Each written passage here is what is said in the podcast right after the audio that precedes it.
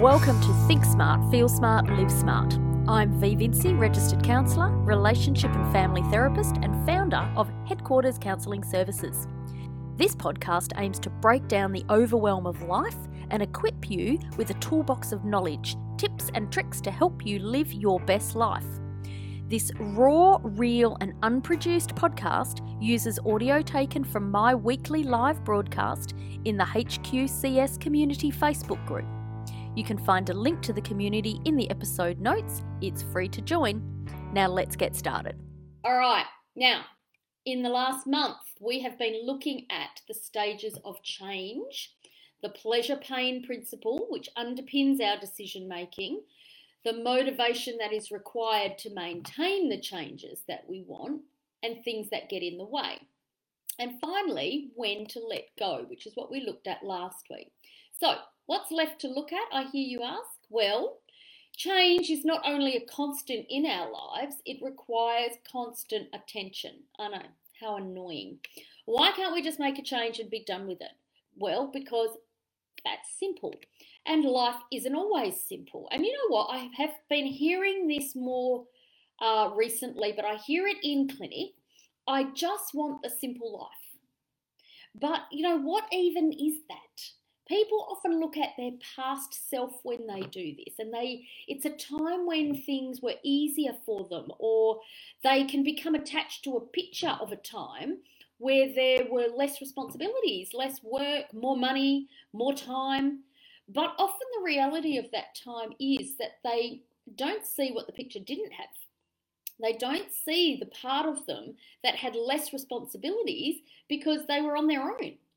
They had less work because they were in school or they were out of work.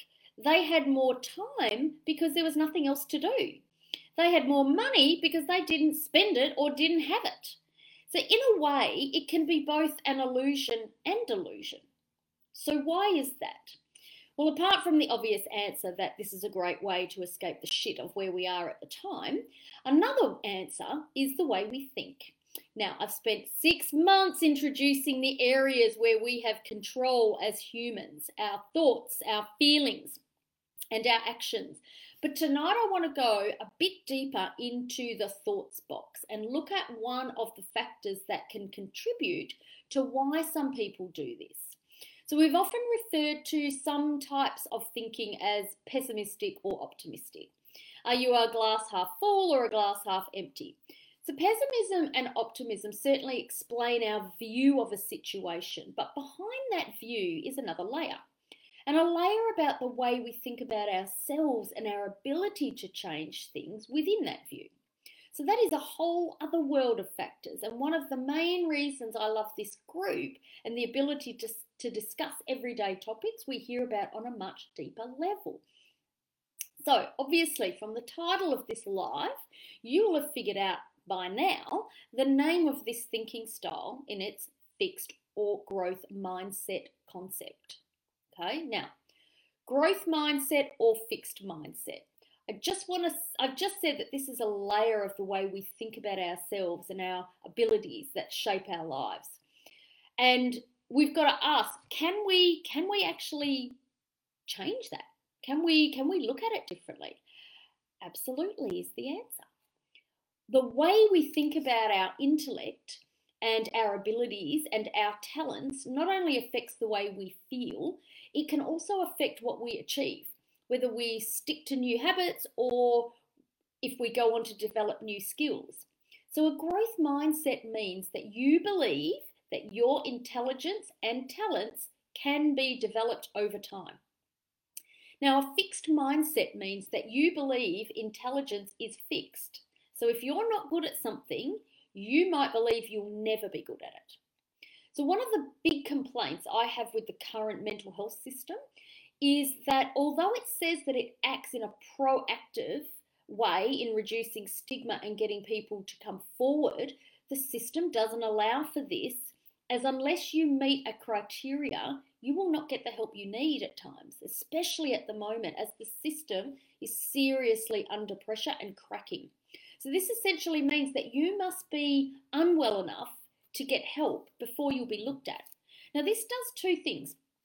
One, you become worse because you do nothing, that you simply can't do anything. You're looking for changes, but there's nothing available to help you. So we know that if nothing changes, and you will continue on the path.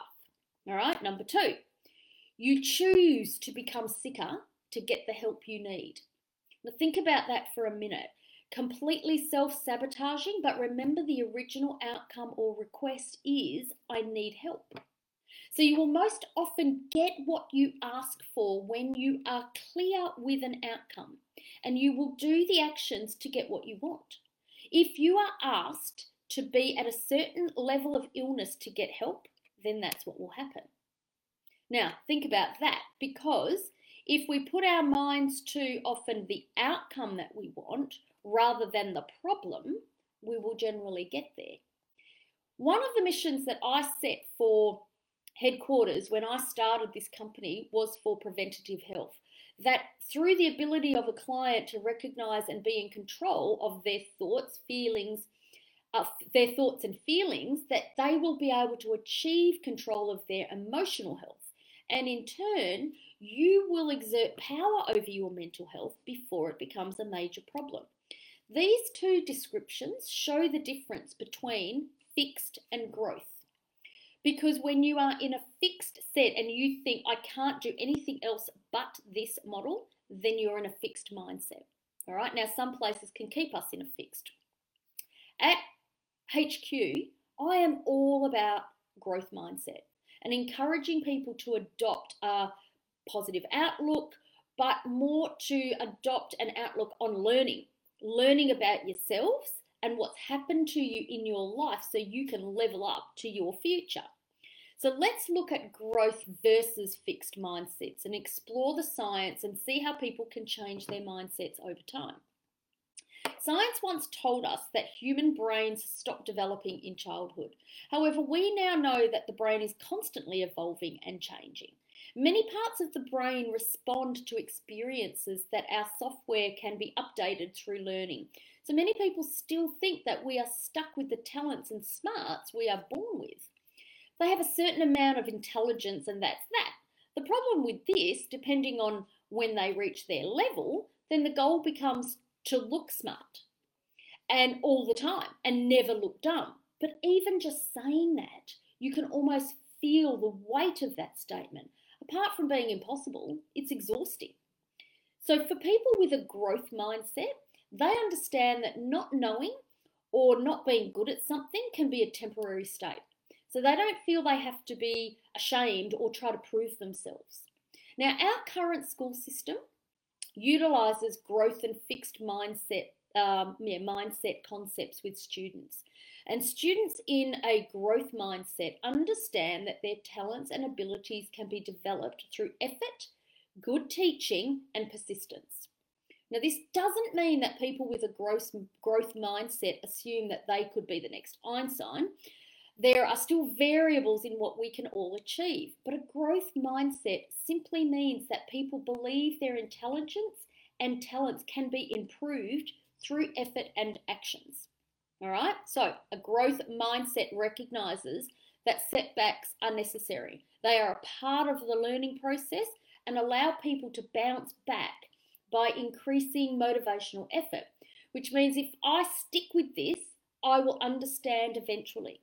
There is a great statement that goes with this that says there is no failure, only learning. This kind of mindset sees failings as temporary and changeable, and as such, a growth mindset is crucial for learning, resilience, motivation, and performance. So those who adopt a growth mindset are more likely to embrace lifelong learning. That's really important. You don't just learn for a finite period. It's lifelong learning. It depends on what you're learning at the time. They also believe that intelligence can be improved. They put in more effort to learn. They believe that effort leads to mastery. The more you do, the better you will be at it. They also believe that failures are just temporary setbacks. They view feedback as a source of information, and they willingly embrace challenges. They also view other people's success as a source of inspiration and they view feedback as an opportunity to learn.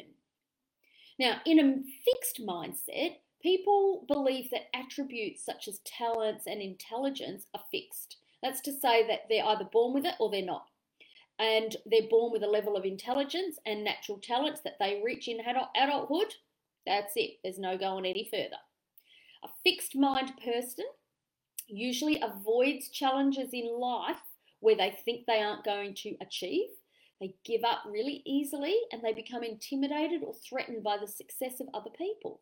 So this is in part because a fixed mindset doesn't see the intelligence and talent as something you develop. It sees it as something that you are. Fixed mindsets can lead to negative thinking. So for instance, if a person with a fixed mindset fails at a task and believes it's because they aren't smart enough to do it, whereas a growth mindset person might fail at the same task and believe it's because they need to spend more time practicing. So people with fixed mindsets believe that no matter how much effort they put in, individual traits cannot be changed.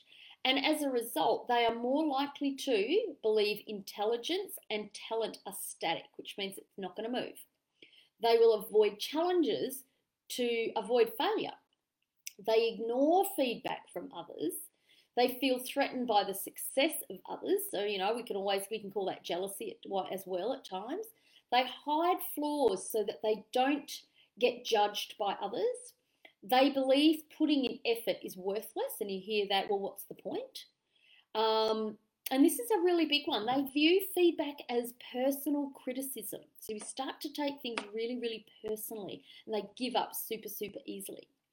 Now, a psychologist named Dr. Dweck was the first to describe the growth mindset when she investigated why some people fail and why others succeed. And her research looked at why some students embraced failure and treated it as a learning experience. And she found that it's more beneficial not to praise talent or natural abilities, but to praise the process. So in particular, effort, strategies, persistence, and resilience should be rewarded. And it is these processes that play a major role in school today by providing constructive feedback and creating a positive student-teacher relationship, which is really good. The thing is that she did research later.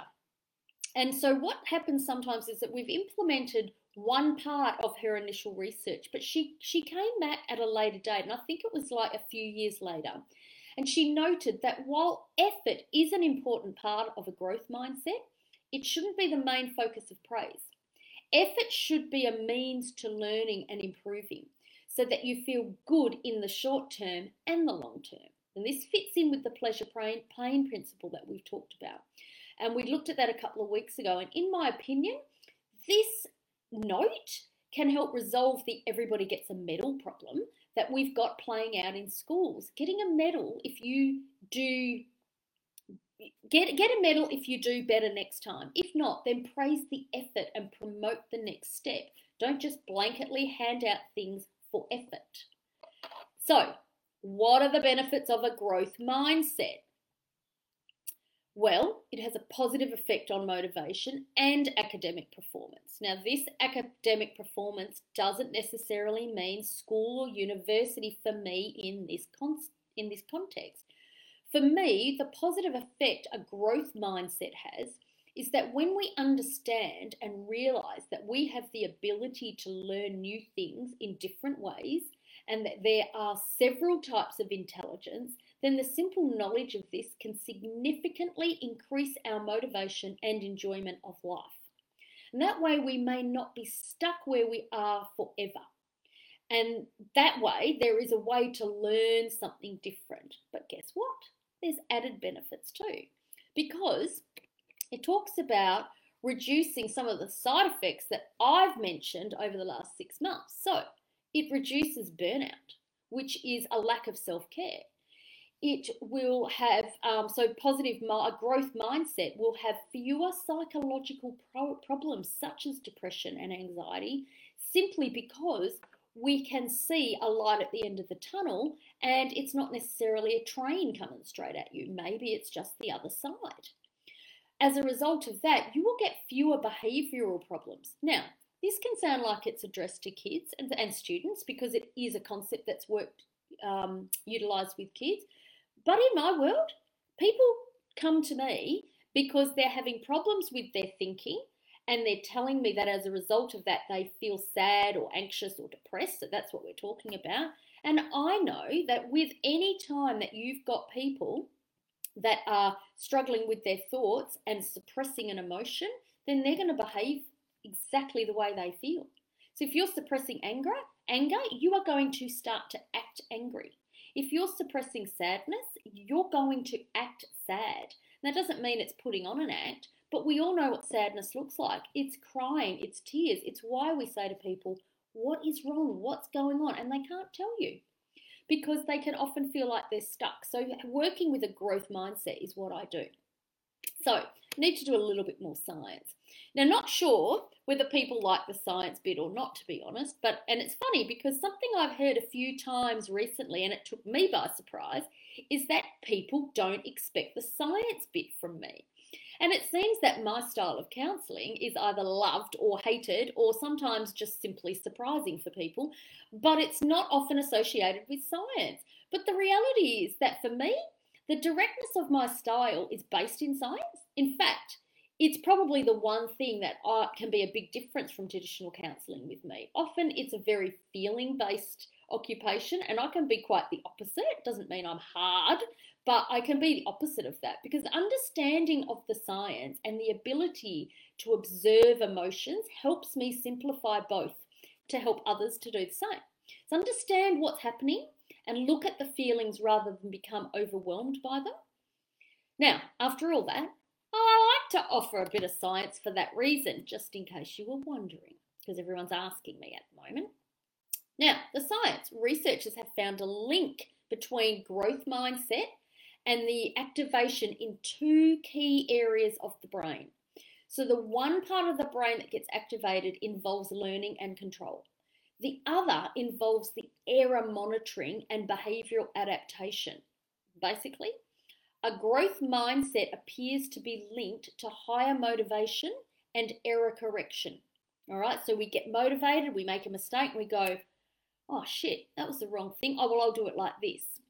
And it's associated with lower activation in response to negative feedback. So if someone tells us we're doing something wrong and we go, oh yeah, I see what you're doing. Okay, I'll change that now, right? That's the growth mindset. So if you think about that and you flip it the other way, then you're going to see the fixed mindset, and you're going to have to ask yourself, which one do I do? You might not do it every time. You might have a growth mindset at work and come home and have a fixed mindset. So you've got to look at, where do I take things super personally? Am I taking it personally? Am I taking somebody going, hey, I didn't like the way you did that? Are you going to be taking that with a personal attack? Because it's funny when people come to me and I say, well, why'd you do that? That was a bit shit. They don't go running off and crying. They go, really? Why do you think that? Because they don't take it personally from me. They just go, they've come to me to go, well, what do you see? And that is what is the most important thing, because what they've shown is that in growth-minded people, the brain is most active when a person is told how they can improve. So, for example, tips on what to do better next time. And so while those in the fixed mindset, the brain is active when a person is being given information about their performance. So the results of a test. This suggests that people with a growth mindset are more focused on the process rather than the result. So can a person's mindset change? What do we think the answer is? Of course it can, because just as someone can grow and develop their intellect, a person is also capable of changing brain functions and their thinking patterns. Neuroscience shows us this, and it shows us that the brain continues to develop and change even as adults. So the brain is similar to plastic in that it can be remolded over time as new neural pathways form. So this has led scientists to identify the tendency of the brain to change through growth as neuroplasticity. So I don't know if you've heard it, but I hear it a lot. It's shown that the brain can grow new connections and strengthen existing ones and improve the speed of transmission, which means that if you're a person with a fixed mindset, you can absolutely slowly develop a growth mindset. Now, in a way, some of the lives that I've been doing are essentially about helping you build new pathways, helping you look at an old problem a different way. And that's how we build new pathways. It start and we solidify new pathways by acting on them, going, right, I'm going to do this, I'm going to do that, I'm going to change it.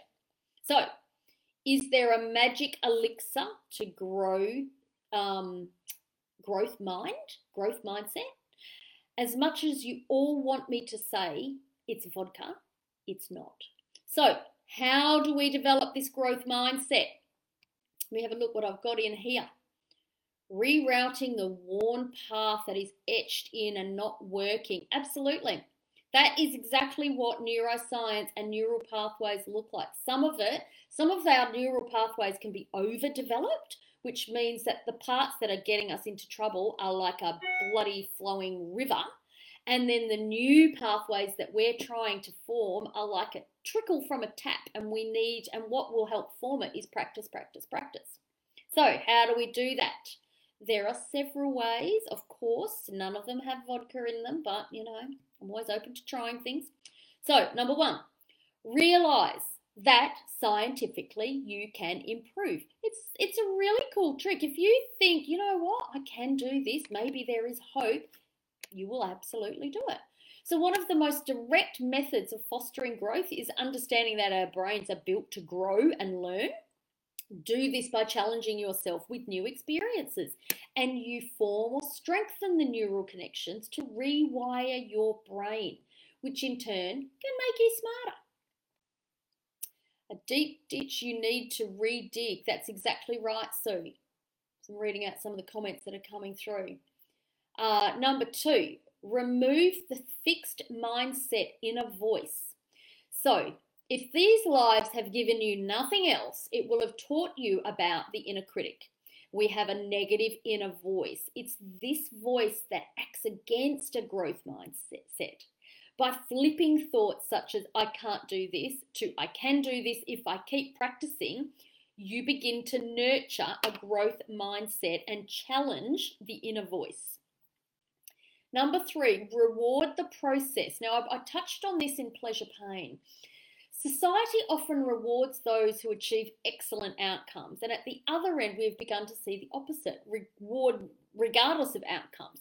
But this can work against a growth mindset. Instead, reward the process and the effort. One study by Dr. Dweck showed that rewarding effort over results on a math game improved performance. Number three, get feedback. So if you were in school, or even if you are currently in a traditional learning space, we would say actively seek feedback on your work. And I don't know for adults, but I've got obviously 2 kids in high school now, and one of them will not go for feedback simply because she is that perfectionistic point where the thought of failure will stop her from actually doing anything. So, but when students are provided with progressive feedback about what they did well and where they can improve, it creates motivation to keep going. Feedback is associated with pleasure, and it's a pleasurable dopamine response, and it can enhance growth mindset. Now, this is where it gets interesting. This group is a non-traditional learning space. Yes, we are learning. Some are learning for the first time how to do their life choices differently by thinking differently. Some are learning for the first time that this learning even exists. So where do you get your feedback? Well, I'm going to have a chat with you about that at the end of this session. So, number 5, being brave enough to leave your comfort zone can help foster a growth mindset. So when faced with a challenge, try to choose the harder option that will allow you to grow. It's hard when you're there. None of these are simple. If they were bloody simple, then I'd be out of a job. But giving you access to those, go back and watch this, because Write them down. Get out of your comfort zone. Those little things, when you get stuck sometimes, it's those 5 little lists that you can go, what can I do differently? Pick one, and you are already challenging yourself to do something different. Now, the last one, accept failure as part of the process. You know, failures, setbacks, and initial confusion are all part of the learning process. So when trying something new, see mistakes or occasional failures as learning opportunities. Remember the saying, there are no failings, only learnings. Try to enjoy the discovery process along the way. It's hard. It doesn't mean it will feel good all the time, but the growth comes after the event, a little bit like motivation. So, the wrap up. Point 5. That's the one that asked you, was talking about feedback. I'll just go, I know, point number 3, get feedback. That was what I was talking about with the feedback, okay? So where do you get feedback in this type of learning space, in an emotional sense? Well, you can go back and have a listen to one of the earlier lives or podcasts called The Blind Spot. So this is a way of gaining feedback about yourself, to learn about yourself. However, it comes with a warning, and I talk about the warning as well. So if you haven't heard Blind Spot, go back and have a listen to it. It can be a tricky learning space, but I've got something in the pipeline that might just help out with this learning space, because if I have been asked for anything this year, it's this one question: how can we work with you? All right. Now, what I've realized, because, you know, some of you guys are clients and some of you aren't. Some of you have never heard of me or never seen me before, and this is your first introduction to me. So sometimes I get, you know, half a dozen or 3, 10, 15 people on live at a time. But the watch rate for my videos is really quite high. So I know you guys are watching them, and I get contacted all the time. Now, what I've realized is that there are far too many people for me to work with one-on-one. It's just impossible. So after a crazy 6 months for me too, I am looking to release my new program that will work on a one-to-many concept. So although places will be capped simply because I want to give a personalised service, it's not a free-for-all where you get in and, you know, it's a module thing. Well, I don't do it like that. This is not your average online course. You're going to get modules, but they don't come in an email. This is not a 6-week change your life program. It's a high touch, high accountability, high impact, high transformation kind of program. However, before that gets released, I'm going to be running a program we're calling Bust Your Blind Spot. It's a masterclass. It's going to be run over 5 days. It's via Facebook, just like this, and it's going to be run over 5 days. So it's an hour each time, and you're going to learn about busting one of your blind spots, okay? Now, it's specifically designed to help you find something that you may not have noticed before, something that will help move your thinking from a fixed space to a growth space in a safe space. And this is the important bit, because feedback of this nature must be safe. You cannot go to a friend or a partner you currently have conflict with and say, hey, do you think I'm unreasonable? Because guess what? Open door to be criticised. No, thank you. Feedback is not about criticism. It is about learning. If you are going to use the blind spot technique, there were instructions in the video for blind spot. So podcasters, go back and listen to the podcast episode. But if you want to get access to some of the resources, you'd have to jump into the group, which is no problem. You're welcome to do that. But you've got to do that really, really carefully. You'll find somebody who's going to help you, not hinder you. Now, why am I telling you this now? Because this program hasn't been released yet, and I want to give you guys a way to opt in first before anybody else as a thank you, because this will allow me to know who's registered even before it's been released, and can help me offer you founding membership when the program actually opens. I'm not going to be doing that for everybody.